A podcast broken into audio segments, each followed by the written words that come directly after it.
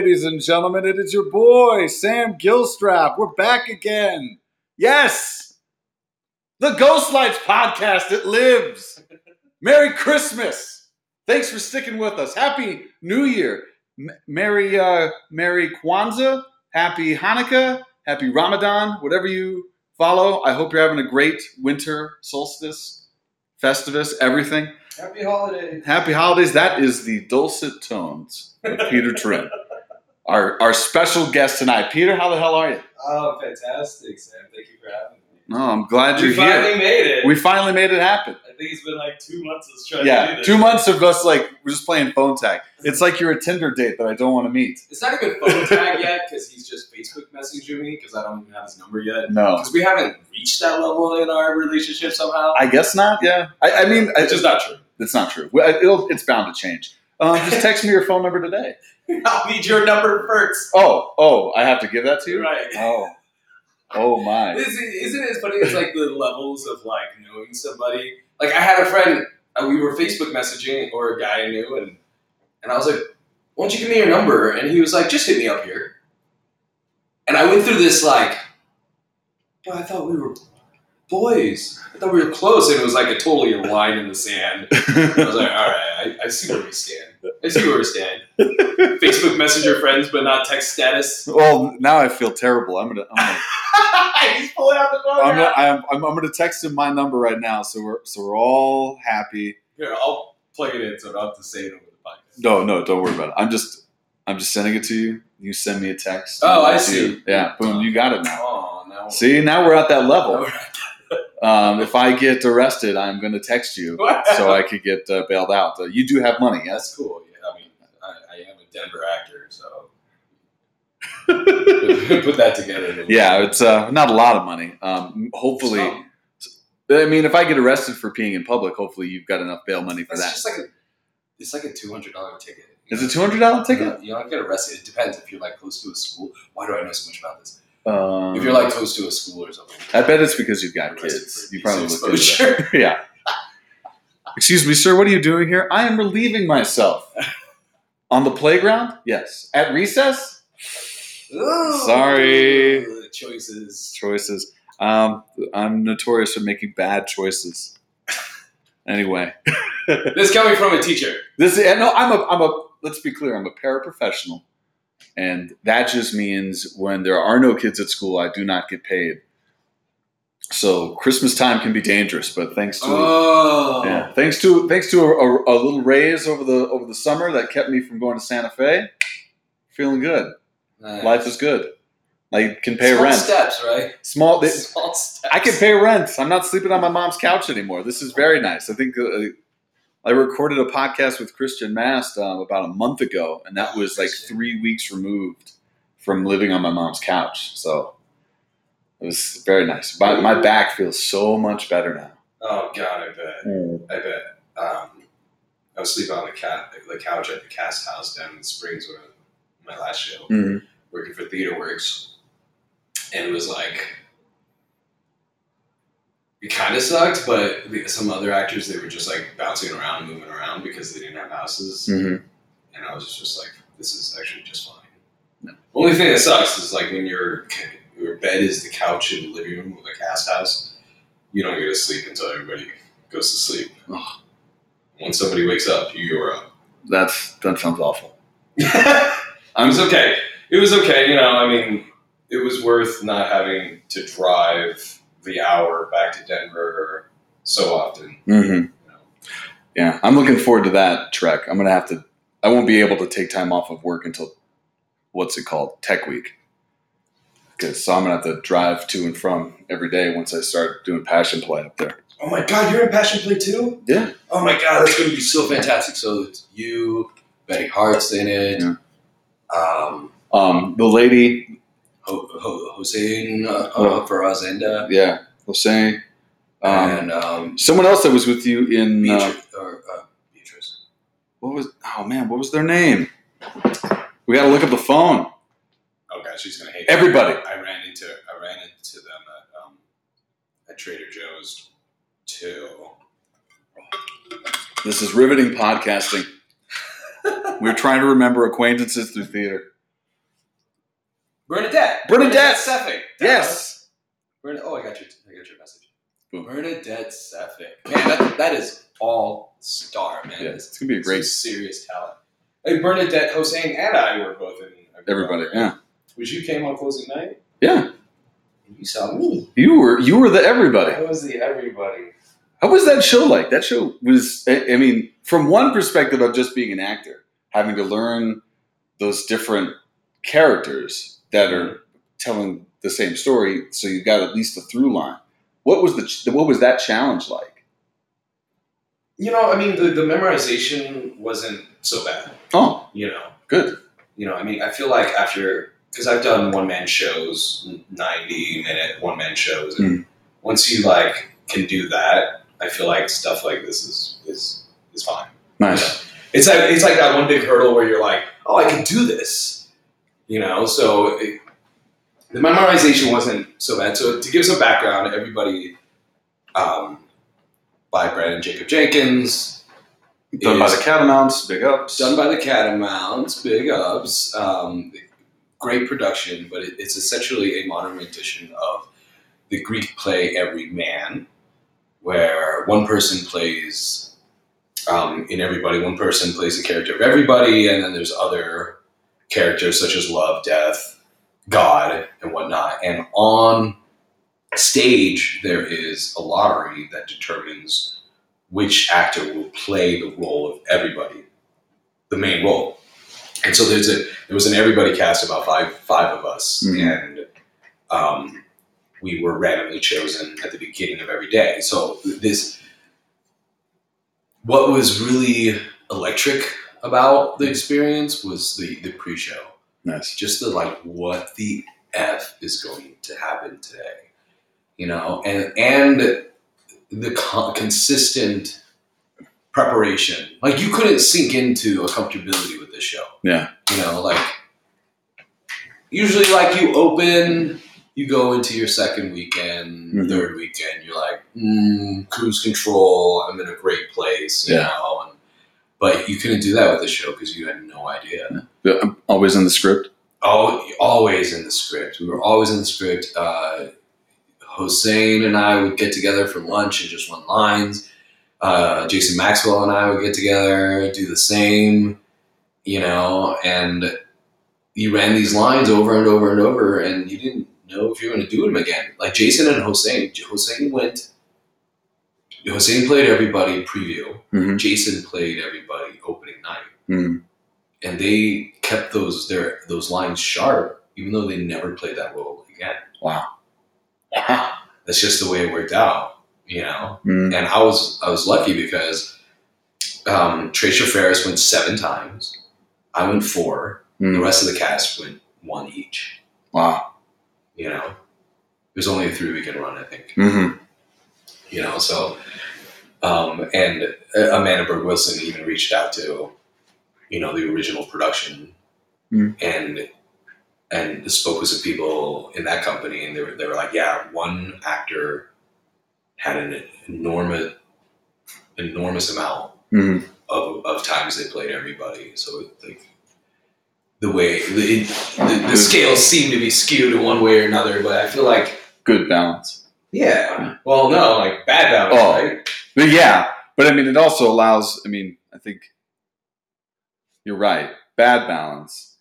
What I think that production does, though, or when it's something like that, I think it binds everyone together. I think that's like a tight bond because you don't know what's going to happen. You got to rely on everybody. Right. There was there was a some sense of um of comfort when Tracia was picked because we that was our strongest show Mm-hmm. because we did it so many times. Nice. We did it so many times that it was like cool. We felt like we had a groove, and, and you know, weird, weird, weird things like you know when you after you open a show, you you start finding new discoveries and finding new things, but when the scene partners you're having change um, you you don't get that. Like the dy- dynamics change, and and you, you're saying racially charged lines to somebody that's of a different race than what you said before Mhm. or the night before, and so it, every night was really fresh and really new, you know. And you, we, we didn't have a real chance to build discovery on discovery, you know. I, I felt like by the fourth time that I was doing it, I was getting to that place, Mhm. you know. But it, by that time, it was over. Yeah. Yeah. That's I, I remember when I uh, when I was reading for it, just how how how unique a script that was, and how the storytelling was it was so incumbent on the relationships of the people hired to do the work to really flush it out. And I thought Amanda got a great group, or not Amanda, Julie got a great group of people Julie yeah, she was. I mean, Karen Slack was so mesmerizing Oh, as Ganda, and Edith was so much fun. And then like the band of toughs that created this world yeah. that was the bulk of the storytelling. Like it, like when you guys were sitting together pre-show, which Mhm. that that was really unique to see. Like oh sweet, they're already together, and then you could tell like like these were all people that had a friendship going already. That never seemed fake, and it didn't seem fake from Bernadette and Tracia on the other side of the stage. Like they were they were there together. I thought that was really unique. It, it, it was exactly what was required for something like that because there is this tendency for a, like a brain like mine to overreact to the work ahead of you to do that show. And if you fall into that trap of like putting a lot of pressure on yourself and not mm-hmm. trusting your director, the material itself, and the people assembled around you, like if you don't trust all three of those aspects, if you don't buy in hundred percent, it could really eat you up. But I thought when I what I saw was fully realized and supported by everybody. Yeah, yeah. Um, there was definitely so uh, this sense of camaraderie, especially with the five of us and the Everybody cast, because we were all doing something we've never done before, Mhm. and there were and that fear that you go into that is definitely calmed when you're sharing that experience with other people, you know, and they, they we we got tight pretty quick, you know, just like just like you do with any good cast. Mm-hmm. You you know you're on this journey together, and when it's some someplace brand new that you've never been to before, um, we we bound together quickly. And and to give context, what you're talking about at the beginning of the show, the, the cast is in the audience when the show begins, Mhm. and that that's in the script, and the the cast slowly starts emerging out of the audience. So and the, the program doesn't have our pictures or we don't have we don't have role names we're all just ensemble so i remember that pre-show um, energy where we were all just in the in the audience or, or slowly trickling into the audience and there was this like we were just we were just each ourselves our friends you know with our cohorts that we were doing the show with Mm-hmm. but we were also at the time just audience members as if we were going to see a show Mhm. you know and and the first 15 minutes is just karen you Yeah. know it's just karen slack as um as usher slash god and i mean if you're if you have any participation in denver theater watching karen slack is probably the best thing you could ever do Yeah. Yeah, she's fucking amazing. I did. I did the feed with her, and she is just breathtaking. which one The last one they did over the summer. and which one was that Uh, what was the theme of that one It was dreams, dreams and it was about immigration essentially, and like oh, finding your- finding your place here, like I guess anywhere, but it was predominantly American. Yeah, in America, and she had a she had this monologue from I think it's Sweat that was just done at the Denver Center. Okay. Uh, she Oh. just oh god tore, tore my heart out every night. Just brilliant. Oh, Yeah, and it just which it's an amazing show, and then you see her do it, and you're like, oh man, give me give me her in that whole play. Ugh. Give me her in that whole play. She is she's a powerhouse. I know. Yeah, We're lucky to have her. Absolutely. I mean, Karen, Karen Slack it was in my very first professional show I, I ever did. Uh, 2006, Curious Theater. We did War Anthology. amongst other heavy hitting Denver names. But I remember, you know, her coming into the first week rehearsal or first read through, just fully memorized, fully off book, and just like full intention. Like I was like, we could open today Mm. with what she's got. And just remember being floored by her work ethic and her honesty. And I mean, my whole career, I feel like, has, has been really just directed down the road of just trying to be slack. you, there, there are far, far worse roads to go down. So oh, totally. she's yeah. We, when when we were working together, she was just so honest and one of those few actors that a had the confidence to look you in the eye and tell you when you're lying to her, mm. which is Wow. I mean, like the first time it happens, I immediately get like I got this hot sensation, not like oh, but like fuck. Like, Like- I- what do you mean? What do you mean I'm lying to you? And the, Wow. for her to like cut through that, like within 30 seconds of us working together, was like, oh shit. And not even she. It was not even like in the rehearsal. It was like it was like off to the side in the middle of a break. It's like, don't lie to me. She's like, oh. She's like, you can look at me. It's okay. And we can go there. It's fine.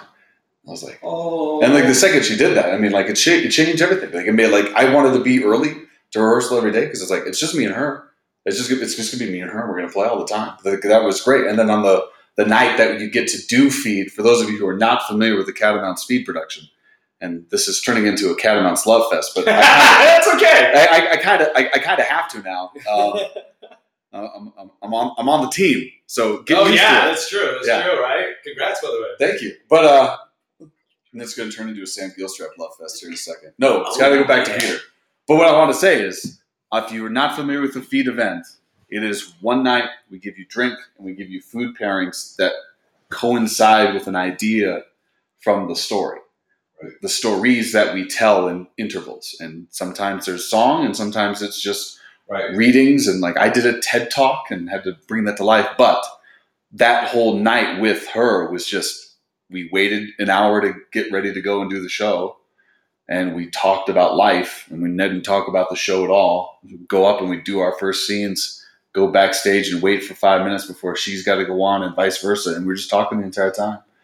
Like right before we go out there, high fives, hug it out, look each Just other in getting the eye. to, getting to know each other Yeah. as humans, right? Yeah, and that's I mean, and when you got somebody who's I mean, and that takes confidence not only in themselves but like confidence in the fact that I'm not saying this because I think I'm better than you. This is not meant to hurt you. This is this is a person talking and seeing another person.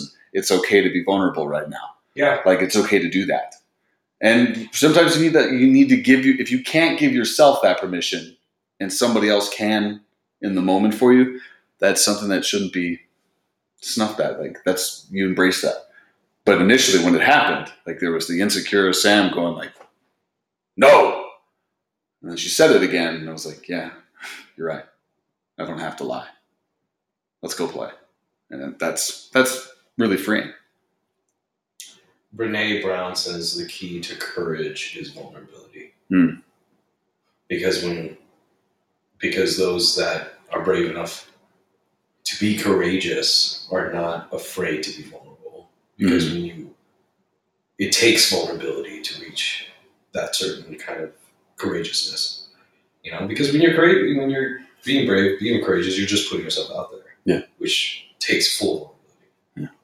You know, um, the feat I did was feed darkness. Oh. I was in 17, I think. Oh, so good.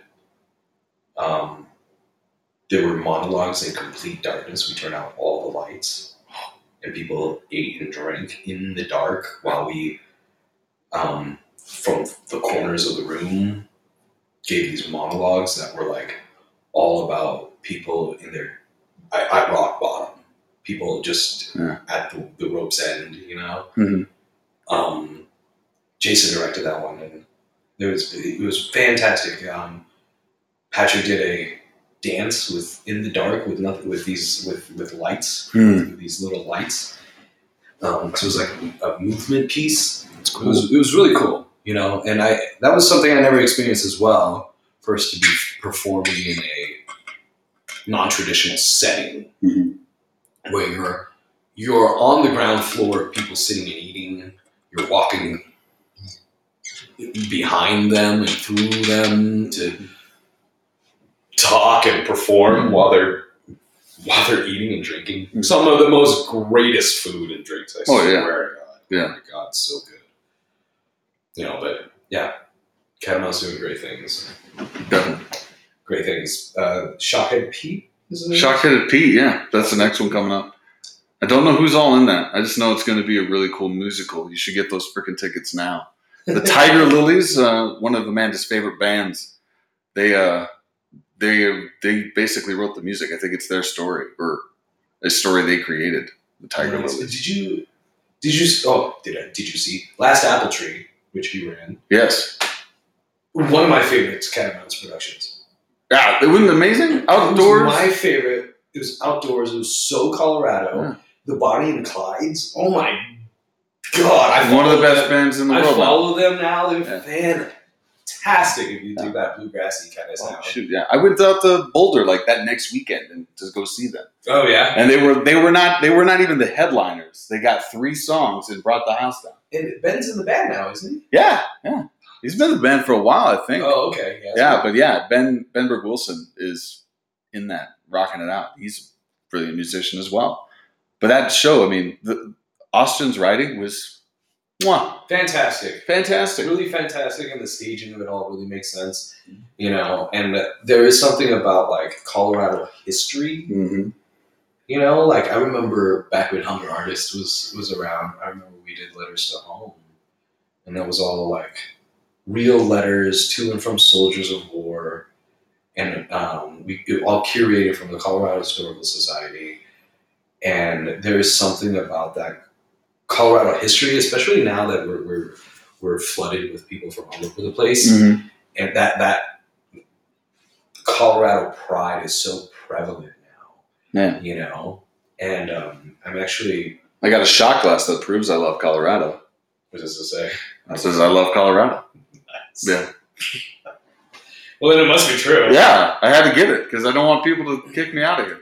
One so one of the projects um, I'm looking to pick up in the next year or two here is um, based on a Chinese man Mm. who was part of the gold rush Ooh. in the in, uh, in the 1800s, and he was actually he came as a railroad builder and then became part of the pan, uh, panhandling community Mhm. and created. He was one of the first successful Chinese men in the state of Colorado, and he, he settled in in um, Central City. Wow. So there's all this history on him, and a friend of mine who goes and sees like the um, uh, the the ghost tours they Mhm. have around Halloween. She Yeah. goes every year, and she keeps bringing them up. Chin Chinlin Su is the gentleman's name. Um, this is straight off of Wikipedia.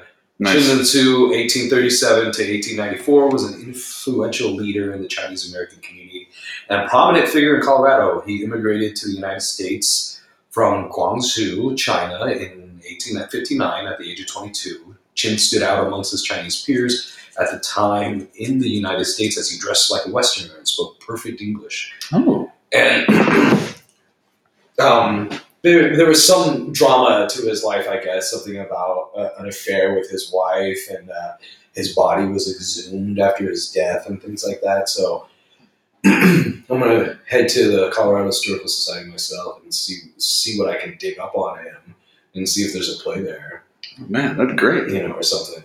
Be fantastic. Totally. Yeah. Like, Yeah. One of the things that I've been enjoying so much about th- this influx of like all black, all Asian stories that have been coming out more, not as frequently as they probably should be, Sure. but there's there's more of it happening. Like there's a new movie coming out with Jamie Foxx and Michael B. Jordan that looks really good, and but um, one of the things is like having your own nationality be brought out in a strong way, and there are stories there. We just were never taught them. We never read them. This Like- is the time, Like that sounds like an amazing story. right? And then to come up and I mean, because for, that for that group of people during that time, I mean, they were treated as Mhm. almost as slaves, if not completely as such, to build our railroads and then be worse than third class citizens. Totally, And totally. I mean, and we're, we're I mean, legally, they weren't even considered humans. Mhm. You know, um, I'm I'm uh, I, I'm going to be. s- I should start filming for a short I've been cast as for ooh, this is the same same idea as 1800s Chinese uh, coal mine worker, and right right when like the laws were changing and the people the Chinese people were trying to fight back against being uh, um, paid poorly, Mhm. maltreated, you know, all that kind of stuff. So you know, be oh, almost being pushed out too, Mm. and just just just prejudiced, you know, when it's like you know, a lot of the Western movement was built on the backs of Chinese people, you Mhm. know? Yeah. You know, so it was built on the backs of every like a lot of people, and Right. don't Totally. the stories. Like it, they're not given their just due. Like we should be hearing them. It's not just about um, you know great uh, white American generals who we tell their story of victory, whereas we don't look at it from the from the perspective of the people who lost those battles. right. Yes, maybe they forged what we started to see become America. There's no there's no taking away from the birth of this nation, but we have to acknowledge how it was born. Right. What you know, what was the impetus? What conceived it? It sometimes, if we whether we like to hear it or not, I mean, it was conceived out of murder. In some cases, it was conceived out of um, prejudicial uh, slavery. All these things, it, hate. In a lot of cases, it's bred out of hate, and we don't talk about that. And I think the best way to start moving forward in terms of healing is to acknowledge those stories that we buried to tell a different story. there's a, there's a certain kind of feeling that comes about when you listen to those old stories in today's context. There's Mhm. almost like a like the Green Book, right? Mhm. Re- re- Recently came out, best film, blah blah blah.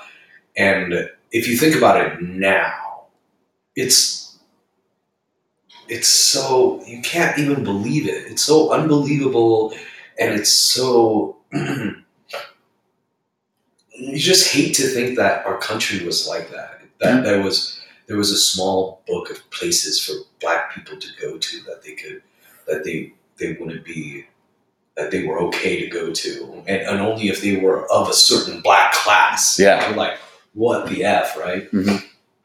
You know, but yeah, I think we are on the verge of um, a renaissance, in my opinion, as far as Asian American representation in media. Yeah.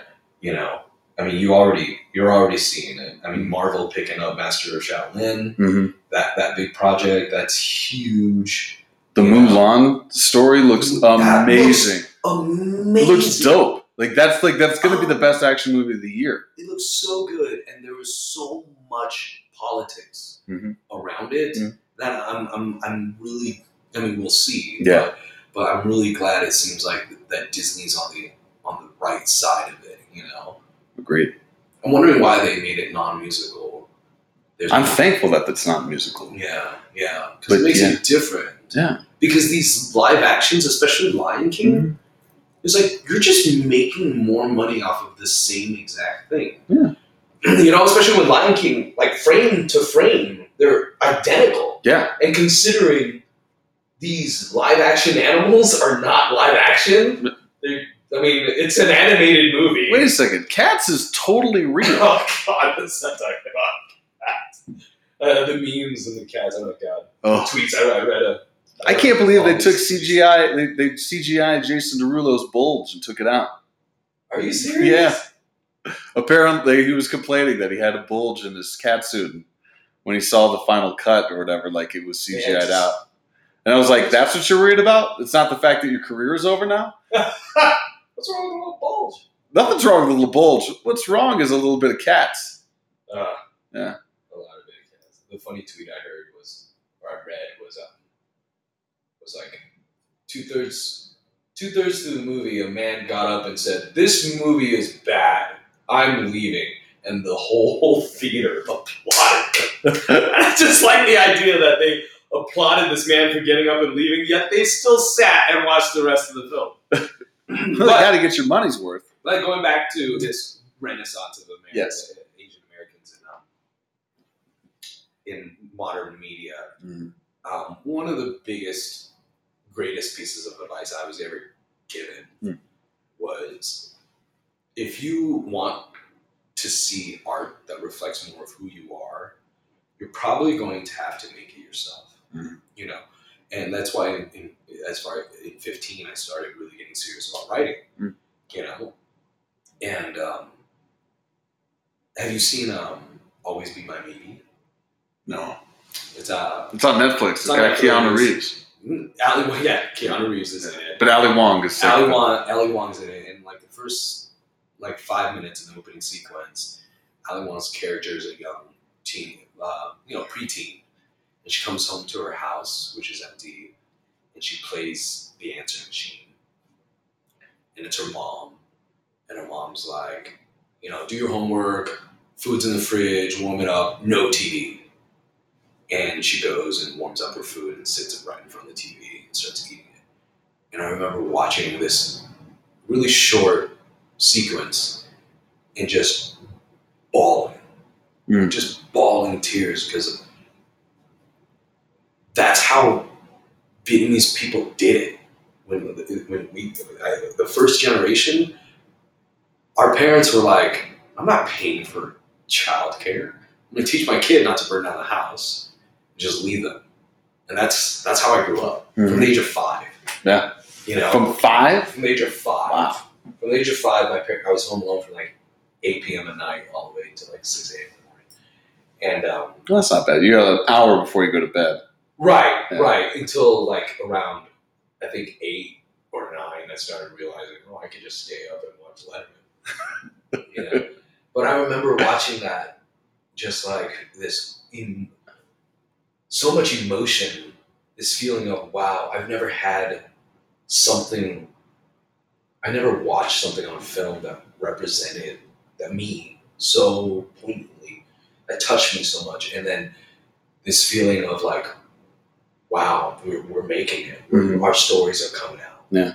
Our stories come out, especially Vietnamese stories, because this country is so connected to our story. Our our narratives are intertwined. Yeah. You know, because because of this war that happened, you know, fifty years ago, fifty plus years ago now, you you have some connection to the Vietnamese narrative. You have you you served time. You knew somebody that served in the war you had um, Vietnamese neighbors that immigrated in. You people sponsored families. You know, we our people really, you know, fractured into this country into different little areas. And now, as like the second generation is coming up, and like we're thriving, and you know we have high profile jobs, you're starting to see just Vietnamese Americans more and more and more. That that story is becoming more and more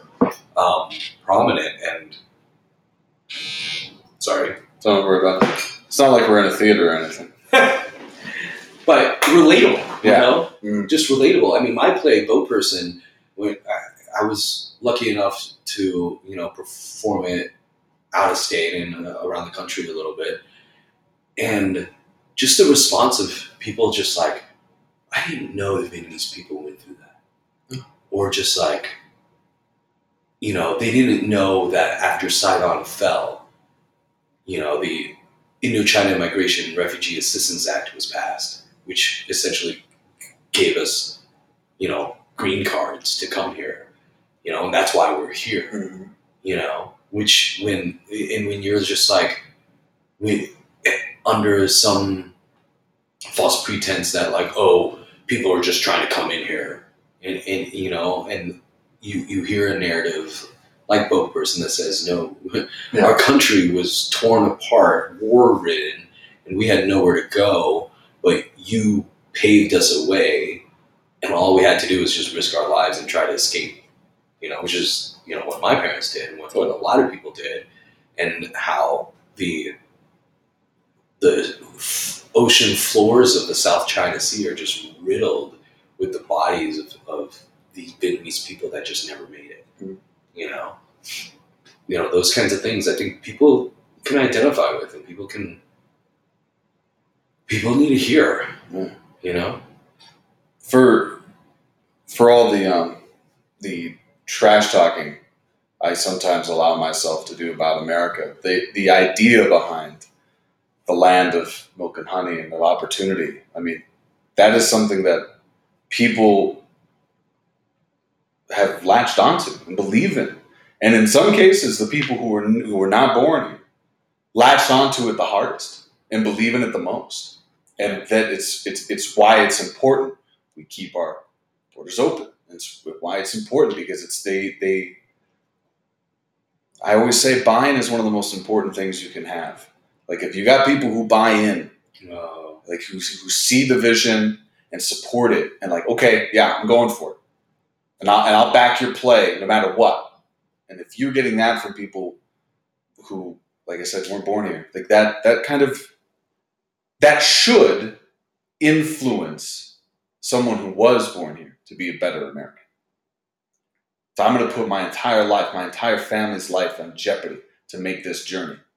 mm, Like I'm doing this, and, and I mean that's one of the. I mean that's one of the great things about America. That's how we got started, yeah, and we don't see that anymore. We sh- we often shut it out, and the thing that is because they don't look white, we we don't we, we don't we don't hear them anymore, and we try. There are people who try to keep those borders closed and want to build a wall and so on and so forth because they don't look like us.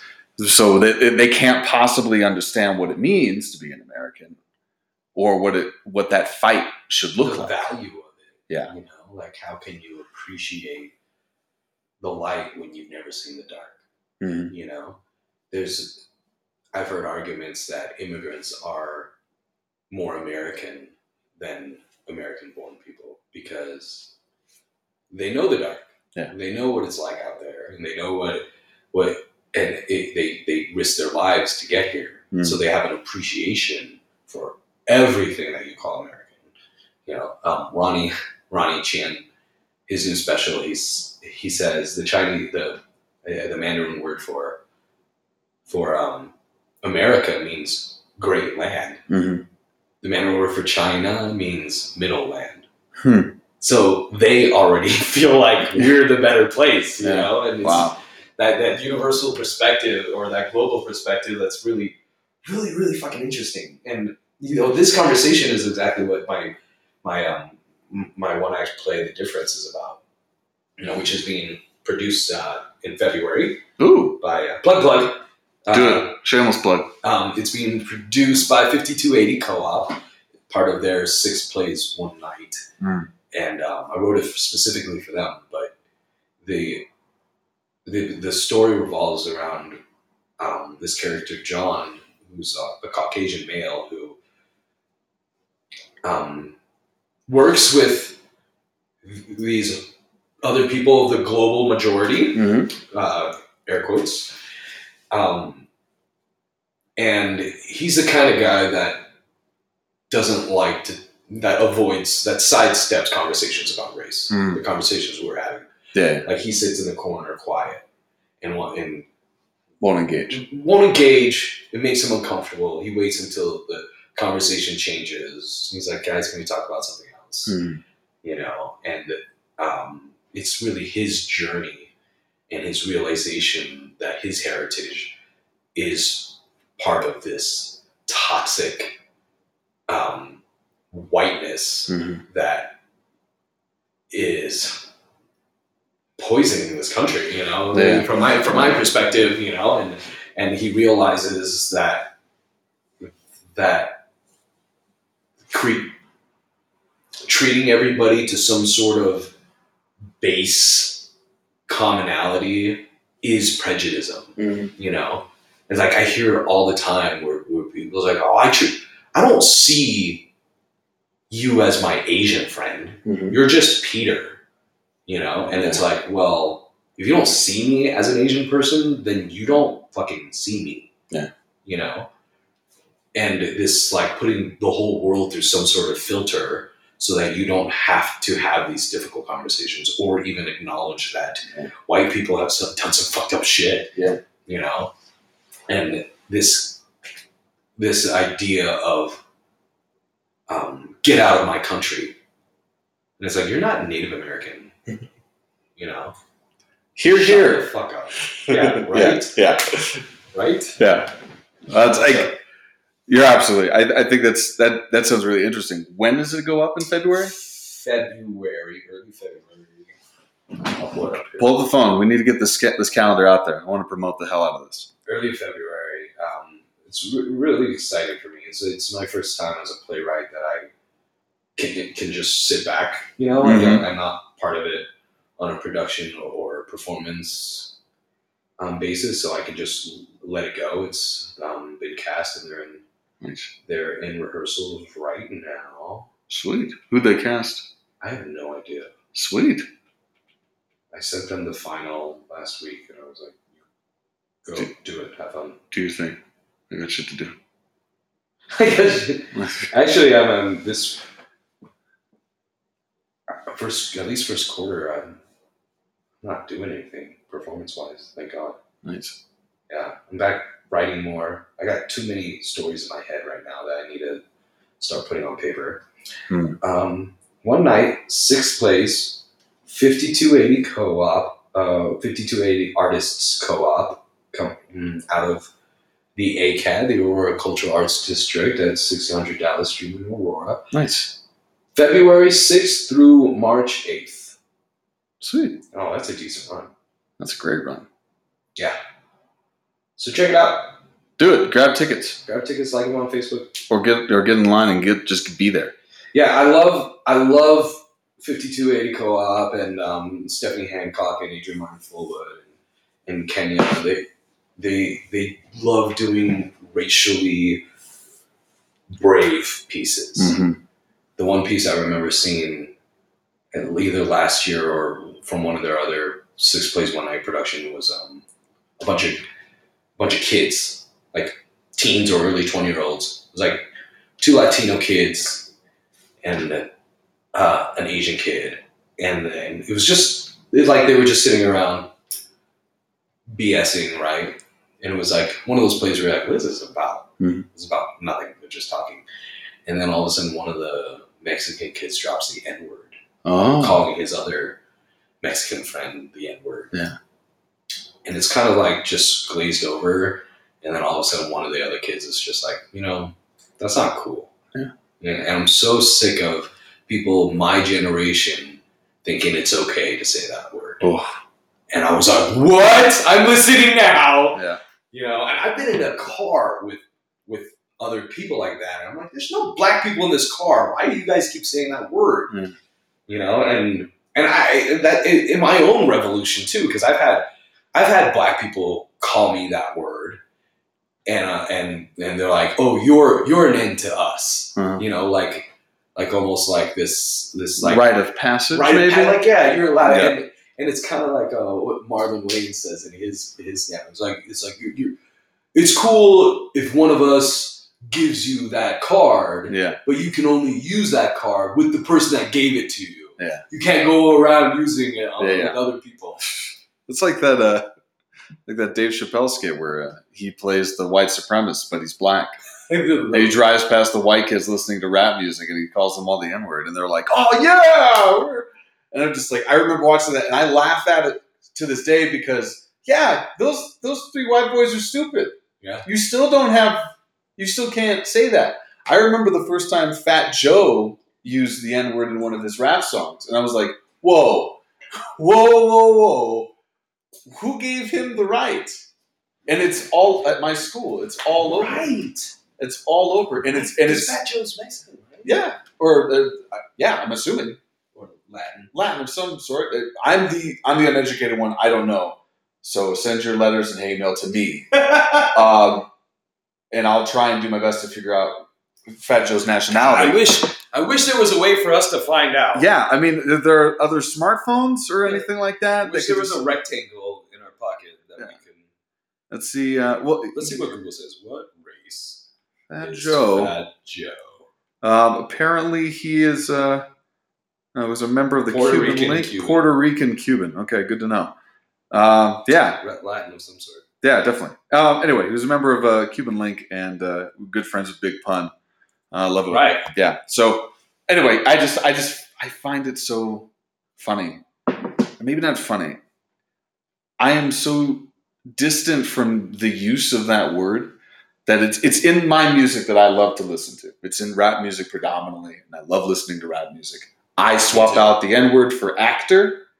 It syncs up perfectly. So if I got a song that is like a hype song, I never hear the N word. I hear actor. Like I'm coming for you, actor. I'm burying these actors. That's hilarious. Yeah, and it, it, it works for me. Um, I will be honest. When I'm like when I'm rapping along by myself in my Mhm. car, I say Yeah. it, you know, but I replace the word with ninja. ninja. There you go. You are closer to ninja than anything else. Because he's well, Asian. Well, and I and I and I've I've uh I've been around groups of Asian people Yeah. that use the word ninja colloquially as the N word. Like my ninja, this and that. I'm like, you're just an Asian person getting Yeah. yeah. saying the N word. yeah, and when you say it like that, you're putting that the real word in my brain. But and I had to explain this to my kids, which is an it's so interesting the evolution of that word. Yeah. First, it's used to demoralize a group of people and um, establish a higher, a lower status for them. Yeah. They take that, personalize it, use it themselves, flip the script on it, right? And, and now it's a term of endearment for each other. Yeah. And but only they can use it like that. And now people are so envious of that endearment that they want to do it too. Yeah. But it's like, no, you didn't go through the hell Yeah. of of the the bad part of that word. To, you know, you, you don't get to you don't get to enjoy the fruits of it without Totally. going through the pains of it. You know. Yeah. Not It- not that people nowadays went through the pain of slavery or anything like that. Which whatever. Uh, It's that's that's cultural. That's that's, That's that's cultural. family. Right. That's and, and It's this is a, in your DNA. Yeah, and that's and and honestly, this is a conversation that I mean, we need. I need another. I need a black person in the room. to have this conversation. to have this conversation. I need. I, need someone to have that conversation because it's again. I can give. I can give my opinion and opine about my perspective that's fully removed Right. and never get it. It's all third party. Yeah, yeah. And but yeah, I think I think that that suffrage is that's it- it's all handed down. If you are Sure. worth your salt, you're connecting with your younger generations. You're telling them this is why it's important to you know keep being you and to mm-hmm. fight for your rights. That's very important, and it's again like it's. I, I've started reading more and more about Native American history since I did Black Elk Speaks because because of it. Like Black Elk Speaks is like the only fully fledged theater play that I've seen or heard about being produced to to mass amounts of people that in like the Denver Center, the Aurora Fox did it when I when I was a part of it, and like that had my people, and it was our people's story the entire time, and it even had Native Americans playing white people who you know brought us blank blankets that they probably shouldn't have, and so on and so forth. Right. So I mean, it's you you have to. For for my personal perspective, like I avoided so much of my Native American heritage for a very long time because it never felt like it was mine. Right. It was it was my my biological father's, and he disappeared well before I was born. So it's like I that's I had no tie to it. I had nothing but my long hair and my red skin. And then as I tried, every time I tried to experience Native Americanness, quote unquote, um, I got pushback. I was From- denied from Native From Americans. natives. I got pushed back. Yep. So I was like, oh, so it's clearly not mine. I so when I figured that out in high school, I was like, well, I won't apply for any Native American scholarships because I won't because because it won't it will feel wrong. because it feels wrong to you because you don't feel like you identify with that Yeah. group and you feel like you're taking somebody else's plate. Right and then and then I did and then while I was doing Black Elk Speaks, even my efforts to try and ingratiate myself with the 100% blood Native Americans who had lived that life and that struggle and we only do, you know, extra work because that's all they'll give us and like like pounding their pounding the pavement with that message. Even that wasn't like even then they wouldn't let me in. Like flat out telling me to my face like there are Navajo tribe leaders that will not accept you. I'm like, oh. But here's here's some blue face paint you can use that will let you use. I'm like, well, that's that's nice of you. God damn. Yeah. So I mean, and, and so I've I've had to struggle that all the time, and that's not to say that they, they that I haven't encountered. I haven't been welcomed at times.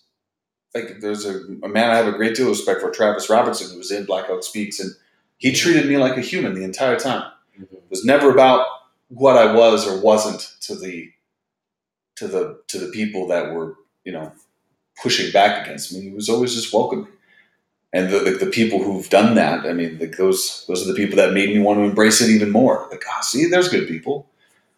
If you and but like outside of that, like my my heritage has been Native American and Irish, and those are just words to a lot of people until you start living it. You got you got to find your own way. Yeah, absolutely. got you got to blaze your own path, and you got. I mean, your heritage and your identity, especially when you you have no connection like like you do. You got to figure it out yourself. You know, I mean, I, I find the first generation experience is a lot like that. You know, these first generations and you know half bloods Mhm. you know where where you you are sitting between cultures you know i was never asian enough to hang out with asian kids Mm. i was never but i'm not white enough to be fully hanging out with white kids Mhm. you know and I, I always say being asian is like being a wolf you either run with the pack or you're a Mhm. you know and i was always a lone wolf and i remember in high school there was a really attractive vietnamese girl that i was i really wanted to date and she rolled with the asian kids and the asian kids you knew because they rolled together and they, they were always together they Oh, yeah. always a big group Oh, yeah. together and i was i grew up in arvada colorado S- spoke straight english Mhm. you know uh, all my friends were all caucasian because they were the people that i grew up with that went from my grade school to my junior high to my high mm-hmm. school is just the people that were always around me you know? And i could never break into that group because the asian group because they saw me as an out outlander like an outlier you know? But when i'm with my my white friends they you know i had to deal with the normal the normal shit you Mhm. know people are like do you ever forget you're asian you know i'm like yeah i go in the bathroom i'm like oh my god Oh shit! you know it's just like weird stupid questions like that and just like constantly mar- being marginalized Yeah. you know Uh, It goes back to what you're saying from your your your play differences. Like if you don't see, if you don't acknowledge that, then you then you don't you don't fully know me. You'll always be this close. Yeah. You'll never get the full experience. And, and for those of you at home listening, I did like the inch mark between my thumb and forefinger. Uh, some of us know that uh, pain all too well. If you know what I'm talking about. But yeah, it's a dick joke.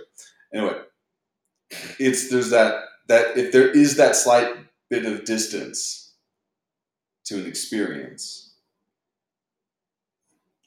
it's just it's just not fully realized, and how I we can't we can't bridge that until you see it, until we talk about it, until we yes live it together. that right there is what I consider a woke person. Huh. A, a person, you know, a white person that can say, "Hey, your experience is so different than mine. Mm. I can't even begin to wrap my brain around it. I'm willing to, but I accept that I will never understand." Those are the woke fuckers. You know, there's a certain kind of humility to it that they have, that they're curious, but they realize that they'll never get there. Yeah. They'll never get the answer that they're so curious for. Yeah. You know? Totally. It works both ways though, because I know I know I know white friends that they feel like they have no culture Mhm. because their culture is just being American. Yeah. You know? It's it's all appropriated from other people. it's all it's all yeah it's all Yeah. appropriated it's like ah, I, I get with my family Thanksgiving dinner ah, we open presents at Christmas Yeah. shoot fireworks on Fourth of July Totally. that's not a culture No. that's just doing something on your day off Yeah. Tradition is different than culture. tradition is different than culture Yeah. you know and I, rem- I, rem- I remember those friends just being very envious of me because you know I have Buddhism and I have all these practices and, I, you know when somebody dies we do this and on the anniversary of someone's death we do this and mm-hmm. marriages we do this and and I just remember people just being like wow that's so cool and like so interested and they want to know and they want to learn you know these mm-hmm. are the people that usually have like you know a buddha in their house or like some sort of like eastern uh, accoutrement that, that I have a copy of the Kama Sutra. and I'm woke as fuck. Yeah. Exactly. wow you're woke as fuck Yeah. Literally. But I'm bummed. but dumb bum. we've uh, we've been uh, this has been a great conversation. Oh, Thank you so much for sharing with me. But um, we haven't asked theater, Peter. right How did it happen to you? How did it happen? Um, so the story I always hang out, hang my hat on. It's one of my earliest memories, actually. Um, I, I believe I was like six or seven. Um, it was at one of these large family gatherings, huge family gatherings, cousins everywhere, Hmm. uncles, drunk, drunk uncles Nice. and we were me and my cousins were like in one of the rooms playing around and i was doing imitations of our drunk uncles. And and it, I, I had all my cousins were floored. They were all on the ground. They were all cracking up laughing. And my cousin rose who was two years older than me um, she looked at me and was like you were so funny. You should be an actor and i remember the words just slapping me in the face like this big epiphany Mm. and just being like that's it that's what i'm going to do Mhm.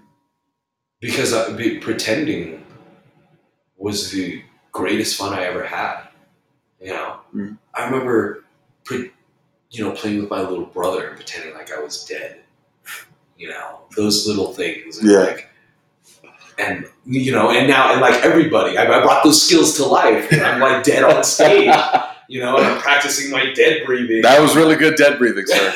really good dead breathing. Because I instantly checked the belly. Let me see that. Because you know, I, Yeah. I mean, a show like that, which is like almost like masturbatory for actors. You Yeah. Know? Um, when uh, other industry people are there, I'm like, oh, I know they're watching me. I know they're watching me. You know, but yeah, and it was like from then on, it was like I knew I wanted to be an actor. I remember up late in my room watching movies, and my dad pounding on the door and being like, "Go to sleep," and I'm like, "I'm doing research." you know, and, but even then, I you know I auditioned for everything in high school. Mhm. I um I took classes, you know, the Arvada Center as an adolescent, and like um yeah, all this stuff. But I did not get cast until college. Mm. Christy Martin Tour Larson, Big ups. 2003. She cast me in the Laramie Project. Nice. Yeah, and that was my very, very first show Where was that at? ever, ever at Metro, Nice. at Metro State. It was five years after Matthew Shepard's death. And, um, man, that show with David Karasik, uh, Stacy Stacy Nelms, uh, uh, all these man, all these people that don't actually even act anymore now, Huh. or that I know of, you know. But it was that was kind of just kind of like war anthology was with Karen was a pivotal point in my career. So the, the Laramie project was huge for me because it was it was validation. It was like I got this. not only that, but the very first line of that play is on November 14th, 1998, the Tectonic Theater Company um, descended on Laramie, Wyoming, is the first line of that play. We opened on November 14th, which is, was also my 21st birthday. So I remember that day just being like, this is bigger than me. Yeah. This is this is everything is right Yeah. right now. You know, and my my whole career I've just been finding those little road those those um, waypoints hmm that the universe has given me. This last show I was in, um, Around the World in 80 Days, you know, um, Phileas Foggs leaves, embarks on the journey on like October, October 8th or whatever. Mhm. But he, throughout the play, he says, I will arrive back in London on December, on Saturday, December 21st. And our second to last show was on Saturday, December 21st. You know, and it was like all these little things with, I'm really big into numerology. You know, just like tips of the hat of the universe is like, you're doing the right thing. Nice. You're, you're on the right path. You're going the right way. That's great. You know, but yeah, that's why I feel lucky because I've known what I wanted to do my whole life. You know, and not many. There's not many people in the world that Ever have doubts? Huh? Ever have doubts? never. Wow. Not once. Never. I mean, doubts that I'm gonna die doing this probably, but yeah, Well, Yeah. yeah, of course we are. you know, but If we're lucky, we'll die on stage. We'll be doing. We'll be the last. night after night. Oh, you mean for real? Yeah, yeah. in a death On scene. closing night. On closing On night. closing nights. That's, that's how I want to go. I want to go out Natalie Portman style on closing night of you know, I don't know. I'll I'll do Othello and I'll finally be Iago. old ass Iago. Really old Asiago. Can I be at least ninety five? That'd be great. Well, like, let's let's talk about uh, a bucket rules, bucket list rules, because because around the world in eighty days, I got to play Passepartout, nice. which is a bucket list rule for me. You know, so what what other bucket list rules do- are Oof. are there for you? Um, I would love to be Black Elk and Black Elk Speaks. Like uh, I was Manuelito and a few other tribal leaders, but I mean, that that would be awesome. Um, I got to play Chief um, in One Flew Over the Cuckoo's Nest, which Mm. was one of those plays where like so I I got that bucket list crossed off, but I never I never gave myself permission to believe that I could live up to that. Like, oh, that'd be great to be Chief one day, or a character like Chief. But I don't know if I'm Native American enough. I don't know if I'm enough to carry that that performance. But you know, I got there, and that was once you had that, you're like, oh fuck, that's awesome. Yeah, Um, others include, yeah, you would love to be Iago one day. yeah. Um, Danny in the Deep Blue Sea. I need to be Danny. Mm. My, I've, I don't know if my window is closing on that, but I want. If there's a theater boss out there who's listening to this, please put that on and precast me. Please put that on there and precast me. You will not regret it. You can. You don't even have to pay me. I'll do that for free. So you can give all the money and get an equity contract for my Roberta. That's totally fine. or whatever. that figured out. Yeah, like you just uh, let's give me a four week run, and we'll be good. that's not asking for much. No, no. I mean, you're going to make money. You're going to make money.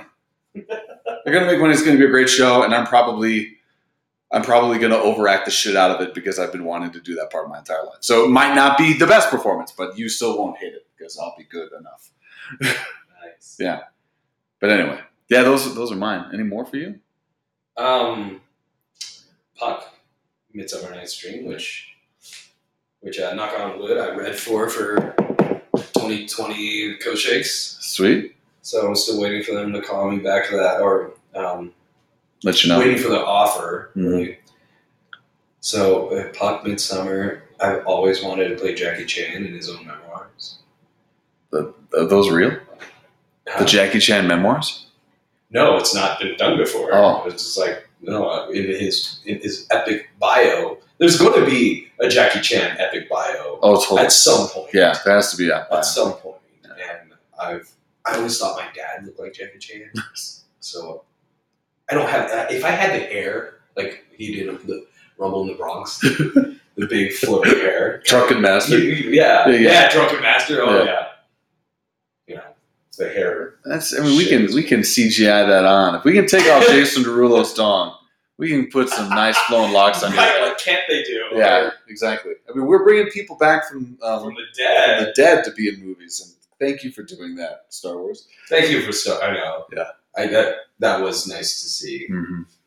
You know, um, and Peter Pan. Peter Pan. Ever since I was a kid, Huh. and I specifically remember like being nine or so, and the big Broadway sh- Peter, Peter Pan that was being put up was famously um, portrayed by a female. hmm And I remember that at the time, and I was like, oh, they only cast. And I thought that they only cast women as Peter Pan. Mhm.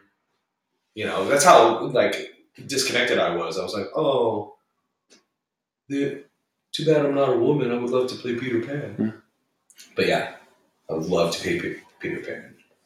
They're all very jovial, Yeah. like young at heart, mischievous kind of roles. You know? That's you. That's totally me. Yeah. Um, Jacqueline Garcia came and saw Around the World in 80 Days, and she was like, Passepartout is just you. Hmm. You just That's just you running around up there. Like, yeah, pretty Hmm. much. Mhm. Pretty much. It's fun. With a French accent. hit, hit us with a French accent because I can't do one. uh, a little Fren- Fren- French accent. Um, Put you on the spot now. Put you on. Um, Passepartout is a wonderful role to play. I had a very great coach, um, Leah, with uh, UCCS. Uh, is the thing the thing about the French accent is you need to is is first when I approach a accent I it's threefold. One is sound replacement. Mm-hmm. So you replace all your R's with a glut, guttural R. Mhm. And um, all the thes turn into zuz. And then you lose the H altogether. So I am a, I am happy to be here. Mm. Or the- biggest, the hardest line I had was, he did what he said he could. What he gave his word he would. That Mm. was one of the hardest songs ever. And then second is musicality. Yeah. And then um, mouth placement, which uh, which for the, the French accent, everything is up here, Mhm. and, every, and and there's very small opening in your in your mouth, which is makes it really hard to project. Mm. So you have to adjust and uh, change it a little bit, but you want everything still up front. That's pretty good. Yeah, That's pretty damn good. dude. Fake it till you make it, man. Seriously.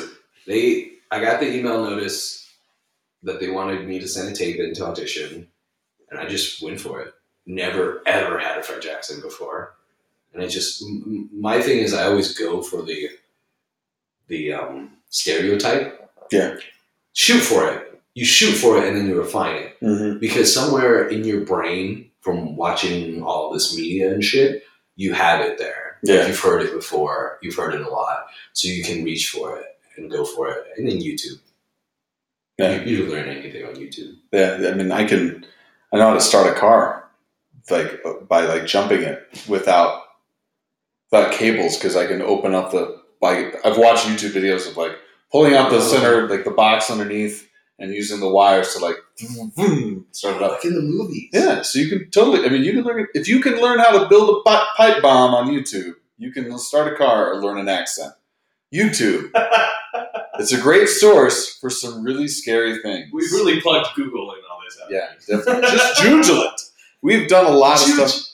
Jujule. Yes, ah, Big Mouth. Fucking best show. But yeah, I mean, now I, I can put French accent on my resume now. There you go. Along with walking on my hands. I had to learn how to do that. Ooh, Yeah, I taught myself how to do that. Um, that was fun. that's impressive. Yeah, I'm scared. I'm doing a movie. I got to drive an ATV. I really don't want to biff it on that. Dude, be careful. Yeah. Dude, remember um, Emily Van Dyne? No. I'm not very popular. I don't have a lot of friends. Peter. No, no, no. She was the she was the Olympic Olympic Oh. swim. Van Dyken? Van Dyken. Emily, Emily? Em- Uh, something. Yeah, I, don't know. I think it was Van Dyken, though. Eventually married Amy. Tom. Amy Van Dyken. Amy Van Dyken. Yeah.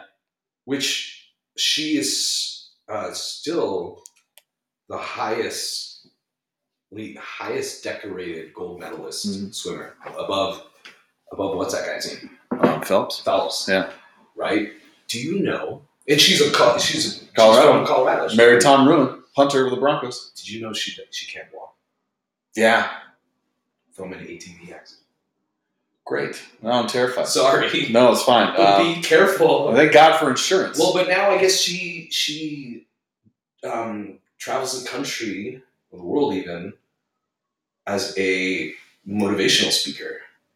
You know, because she there's there's like three or four different kinds of asthmas, Mhm. and when she was a kid, she had them all.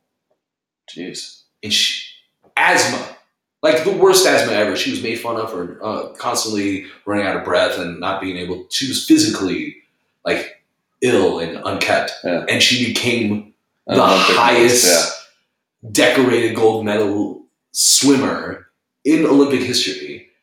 And then she had her accident, and now she travels the country exclaiming that she will walk again. Mhm. You know, you know, doctors have no idea. She's her spine's, you know, messed up, and Mhm. she can't feel anything from the neck down or whatever. But she she is convinced that she'll walk again. You know, Don't be surprised if there's a lot of cuts of me sitting on the ATV and then cutting to me getting off the ATV dramatically. With somebody else Yeah, somebody else riding. So what what is this project? Uh, it's called uh, Hunting Season, and it's uh, based off of a short story entitled Trump's America. And I get to play the physical embodiment of Trump's America. Is that independent feature? Uh, it's going to be a DU film thing. Oh, okay. Yeah, so we're shooting it in February. So yeah, yeah, a, student film. yeah. Nice. But I'm getting paid for it, so like, fuck yeah, put that on the resume. Oh yeah. Yeah. dude. Footage. Footage. Get that, get that on your reel. Get the reel. I have to get a reel. Yeah. I I'm putting mine together now. I like after 17 years. Yeah. I was like, I think I have enough footage, and I was like, oh, yeah, I got enough for like a three minute reel. Maybe not that long. You know, but decent, Nice. decent enough. I think, so. I think I've got enough too. At least at least two minutes worth. just gathering it all together is the hardest part. Yeah. I've learned to ask right after the project happens because going back and looking for it is not easy. Yeah, I'm, I'm lucky that a lot of the stuff I've been in has been in like film festival stuff with the same people, so they've got them all saved. Oh, good. That's lucky, but yeah, should definitely hit them up. Gotta anyway. But yeah, so passion play is next for you. passion play is next, You're doing. and then uh, we they announced it on Facebook, so I guess I could say it. I'll be doing the Crucible with Oh, boy Jason. Maxwell. Yeah, yeah. So Oh, I doing- did see that. I did see that over at Miners. Yeah. So next summer, let's uh, let's take you back into time to a time not so a time that America forgot, and A then is time- reliving almost every single year. The Crucible. The Crucible, Arthur Miller. Yeah. Arthur Miller. I'll be a Gi- I'll be a Native American Giles Corey, so this is going to be a fun Holy little thing to shit. play. And I hope I'll have longer hair by then too, so it's going to stick out like a sore thumb. Nice. That is my refrigerator buzzing in the background. Nice. cool. So, question for you, sir. Yeah. As we get to this point in time in the, the podcast, Yeah. when you got started, like when you like high school, college, and stuff, what was that ghost light you wish somebody left on for you? That piece of advice you wish you had heard when you got started. Oh, piece of advice. You wish you heard. The ghost light.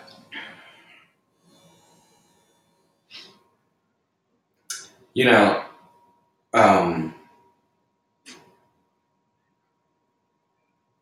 I would have liked for somebody to tell me that my instincts are valid. Hmm. Um, it took me a while. I I mean, I think whether we like to admit it or not, actors have this self confidence of I don't know something brittle. Yeah. I couldn't finish that metaphor. No.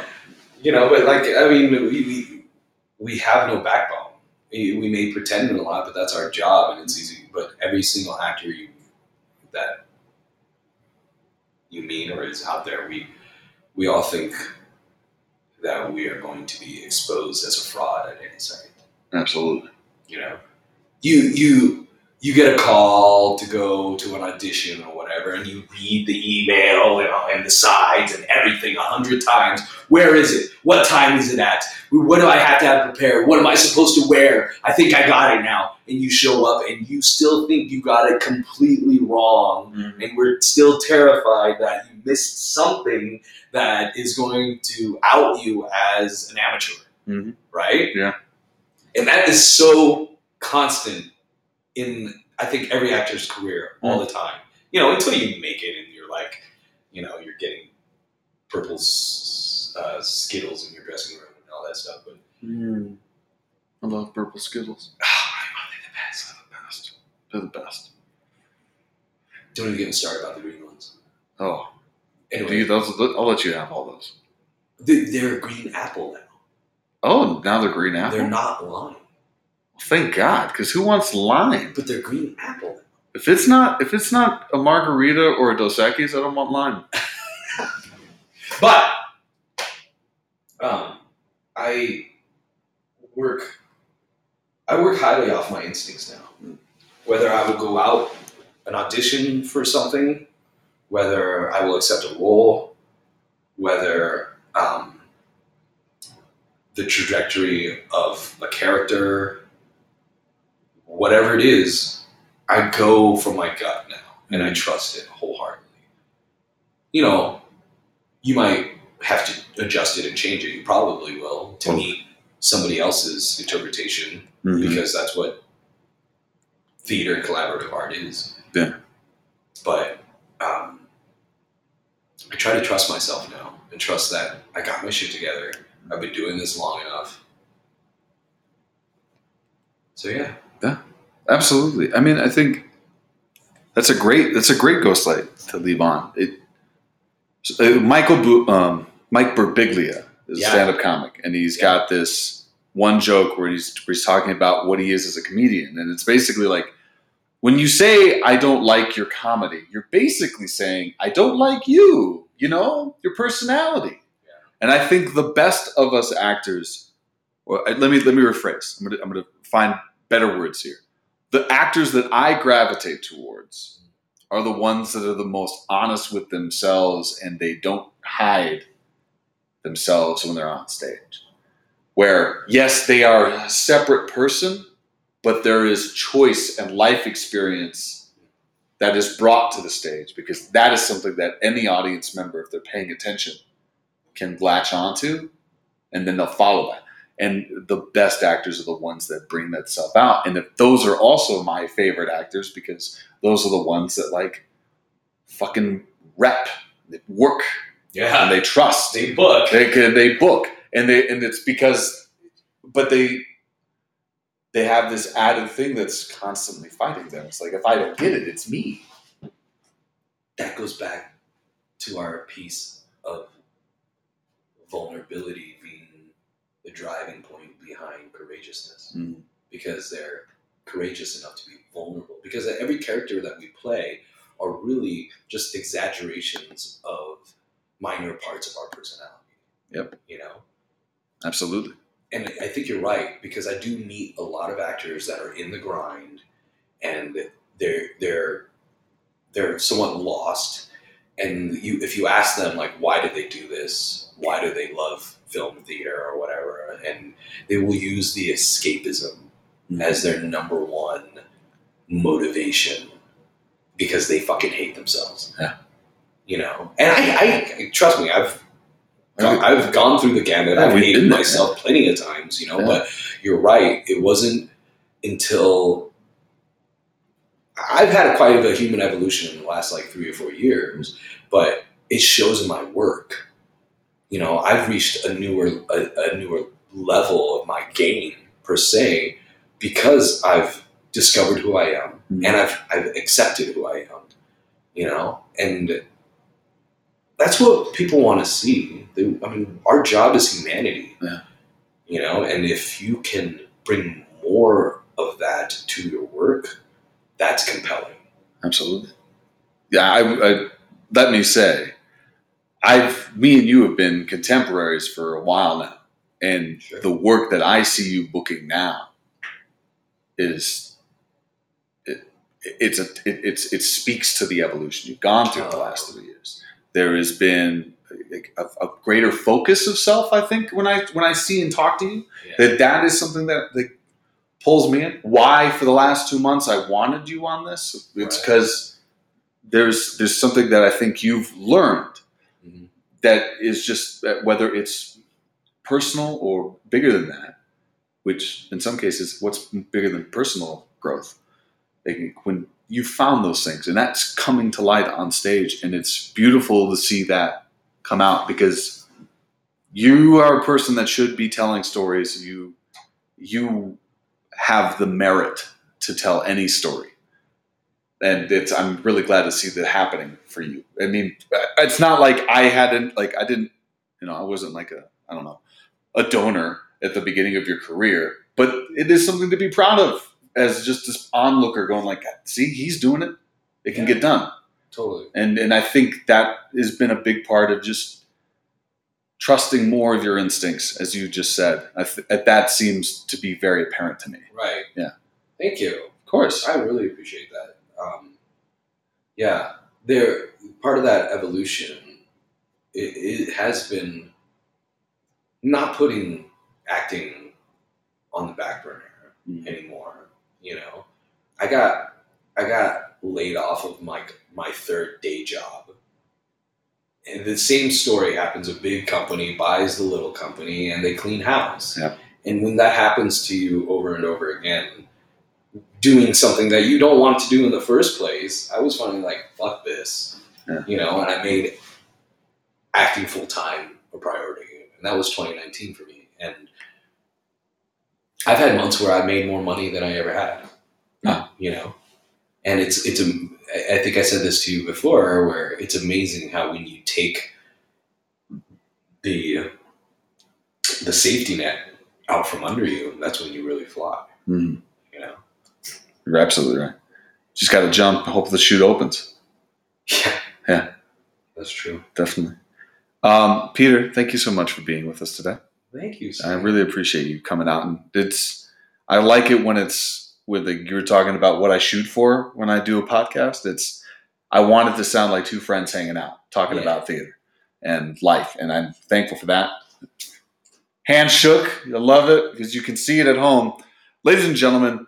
Um, the actor is Peter Trinh. I hope you go see his show. Um, Differences. the difference. The difference. Part of 5280 artists co-ops, uh, six plays in one night. Mhm. And you can follow anything I'm doing on my website, Nice. petertrinh.net. T R I N H at the end. Nice. Yeah. Awesome. Don't not to be confused with Peter Trim, the famous Asian porn star. What? No, I'm kidding. That's Oh, not a real God. About to hit that jujul. jujul. the jujul, hit it up and uh, turn the turn your phone on mute for that. Um, anyway, ladies and gentlemen, this is the Ghost Lights podcast. We will be back next week with "It's About Damn Time," folks. I'll have Maggie Stacy on.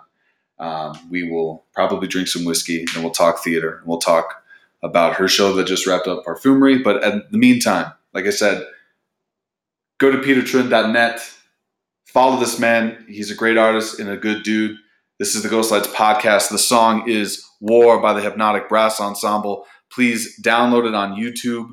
Um, not YouTube. I'm listening it and playing it for you for my podcast to YouTube because we're really high tech here. Go to iTunes, Spotify, wherever this beat is sold. I love you, ghosties.